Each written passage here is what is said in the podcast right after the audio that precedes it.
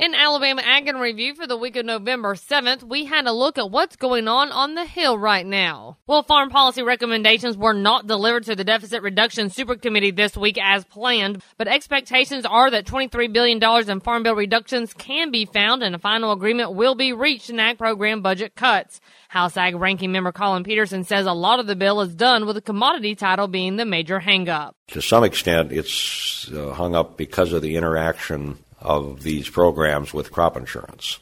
And uh, one of the things we agreed on early on was that there were going to be no cuts to crop insurance, and whatever we ended up doing wouldn't undermine crop insurance. Peterson says regional differences are a remaining challenge in the commodity title, as well as what he terms as an entitlement mentality. I want to make sure cotton has got an effective safety net. I want to make sure peanuts and rice have an effective safety net, as, as well as wheat and barley and oats and corn and soybeans.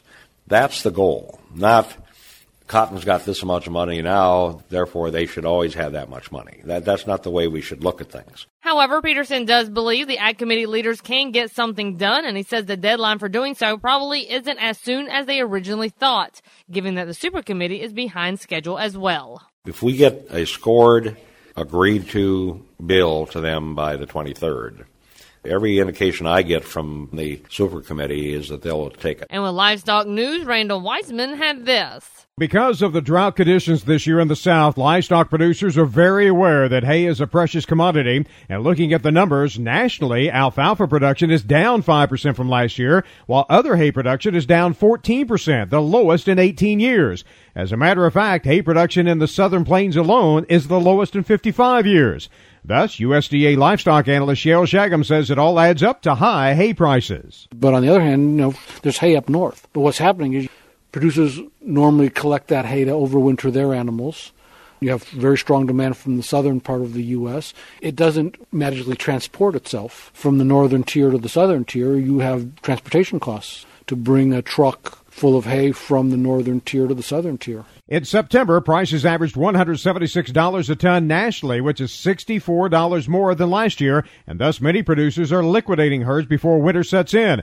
There also have been requests from producers in Texas and other states looking for pastures to lease for a large number of cattle due to the drought in those areas. And we'll wrap up for this week with Everett Griner. Now, no one in his right mind can deny that illegal immigration is hurting this country. It needs to be fixed, but not necessarily like individual states are doing it.